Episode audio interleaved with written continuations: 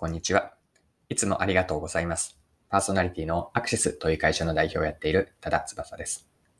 この配信はコンセプトを10分で磨けるビジネスセンスとして更新をしています。今日は何の話なんですけれども、マーケティングとマーケティングリサーチです。この2つ、どういう関係があるかというのを、ウーダループという、あの、組織の意思決定実行プロセスがあるんですが、ウーダループというレンズを使うと、マーケティングとマーケティングリサーチ、それぞれと、それ二つの関係がより鮮やかに紐解かれていくなと思ったので、 OODA ループからマーケティングとマーケティングリサーチについて掘り下げていきましょう。それでは最後までぜひお付き合いください。よろしくお願いします。はい。え今日のキーワードは OODA ループです。 OODA ループというレンズですね。ものの見方をすることによって、マーケティングとマーケティングリサーチ、より理解が深まるなと思いました。で最初に早速なんですが、ウーダループです。皆さんはウーダループお聞きになったことはあるでしょうか？ウーダループとは、英語で OODA と書いて、えー、読み方がウーダと読みます。で、ウーダループは一言で何かというと、意思決定のと、えっ、ー、と、意思決定の実行プロセスですね。で、4つポイントがあって、4つの英語の頭文字から OODA、ウーダとなります。4つとは何かというと、日本語で言うと観察、状況判断、意思決定、行動です。観察というのはオブザーブから来ていて、まあ、情報を収集します。で状況判断が2つ目の O になるんですが、オリエント。収集した情報、まあ、観察した内容ですね。それを解釈をして何を意味するのか。ビジネスにおければ、自分たちが置かれるビジネスの文脈で何を意味するのか、本質を見出します。3つ目の D は decide の意思決定です。状況判断から決断をして、最後の A は act、行動、まあ、実行に移します。以上の観察、状況判断、意思決定、行動を一つの一周のループとして何度も回していって、意思決定と実行を繰り返していくというのが OODA ループです。はい。で、ウーダループをそのプロセスと見たときに、マーケティングのプロセスそのものにもウーダループが当てはまると思っています。では具体的にマーケティングの活動においてウーダループがどのように当てはまるのかというのを一つ目の観察から見ていきましょう。はい。ウーダループの一つ目、観察、オブザーブですね。マーケティング活動では観察のパートはどういう内容かというと、まずマーケティング戦略を作るときに最初にやる重要なことというのは現状把握なんですね。現状把握を2つに分けると、まあ、外部環境の把握と内部環境の把握です。外部環境では顧客と競合、市場について、まずファクトを観察をします。で、社内の環境についても理解をしていって、以上の外部と内部、この現状把握はマーケティング戦略と活動の前提情報になります。ここまでが観察のパートです。で二つ目のオリエントですね。状況判断。これは何をするかというと、一言で言えば、マーケティング戦略の大きな方向性を見定めます。まあ、観察で得た事実から自分たちのビジネスの文脈でそのファクトの情報が何を意味するのかというのを解釈をして、その解釈からじゃあ自分たちはどんなソリューションを作っていくか、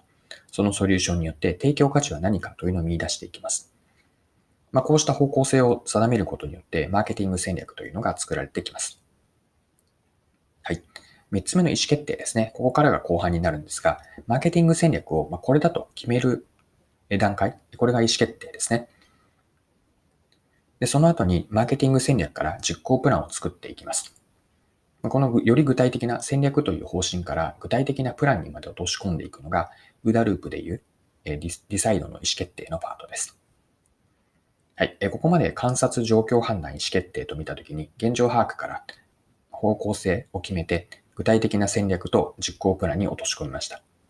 まあ、最後の act は行動ですよね。立てたプランをマーケティング戦略、施策を実行に移します。まあ、実行を移すだけではなくて、フォロー体制を作って、やりっぱなしではなくて、振り返りをする、または実践されしている現場に足を運ぶことも含めて、フォローと振り返りをやっていきます。これが行動の部分です。いかがでしょうか？ウーダループに当てはめると、マーケティング活動のこうプロセスがすごく整理、4つに整理されたなと思っていて、ちなみにこれが私が、ウーダループがマーケティングそのものだなと気づいた時には、すごく嬉し嬉しいというか、知的興奮があったのを今でも覚えています。はい。では次にですね、もう一つ今回のテーマであるマーケティングリサーチに広げて見ていきましょう。で、マーケティングとマーケティングリサーチ、この2つは密接に関係するんですね。一言で言うと、マーケティングの問題解決のためにマーケティングリサーチがあると思っていて、つまり、マーケティングリサーチを主語にすると、マーケティングリサーチの目的は、マーケティングの問題解決、その、うん、意思決定の貢献、答えとか示唆を出すことなんですね。まあ、リサーチからマーケティングにどれだけ貢献できるか、より良い意思決定、状況判断ができるか、まあ、実行に貢献できるかというのがポイントです。で今のマーケティングとマーケティングリサーチの関係を OODA ループに当てはめると、ここも整理ができるなと思ってます。順番に言うと、観察、 observe のためのファクトをマーケティングリサーチからマーケティングに提供します。次に orient ですよね。状況判断。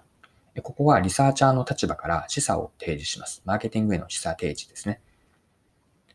で、リサーチャーが問われるのは、マーケティングのその decision、意思決定につながっているかで、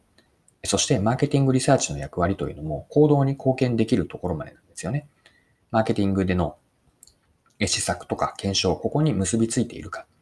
以上がマーケティングとマーケティングリサーチの関係を OODA ループで見たものになります。で、えっと、 OODA ループの考え方、マーケティングもそうだし、マーケティングリサーチにもこう通じるものなんですよね。で、ということは、 OODA ループはかなり汎用的な意思決定プロセス、まあ、フレームワークと見ていいんじゃないかなと思うんです。マーケティングの中に OODA ループがあるし、マーケティングリサーチの中にも OODA ループがあります。で、二つの関係を見たときにも、マーケティングとマーケティングリサーチの関係には OODA ループがあるので、あの、こうした見方という、ある一つのレンズを使うことによって違った側面というか、より本質、まあ、今回で言うとマーケティングとマーケティングリサーチの本質が見えてくるので、よかったら、今回はマーケティングにウーダループを当てはめてみましたが、例えば、そうですね、営業活動とか、商品開発のようなもの、もっと言うと、事業レベルとか経営企画のようなところにも、ウーダループというのは何か参考になるかもしれないので、よかったら、ウーダループがどのようにあなたご自身が関わっていらっしゃる仕事、ビジネスに当てはまるのかというのを考えてみると、何かヒントが得られるのではないでしょうか。はい。え今回も貴重なお時間を使って最後までお付き合いいただき、ありがとうございました。この配信は10分で磨けるビジネスセンスというコンセプトでこれからも更新をしていきます。よかったら次回もぜひぜひよろしくお願いします。それでは今日も素敵な一日にしていきましょう。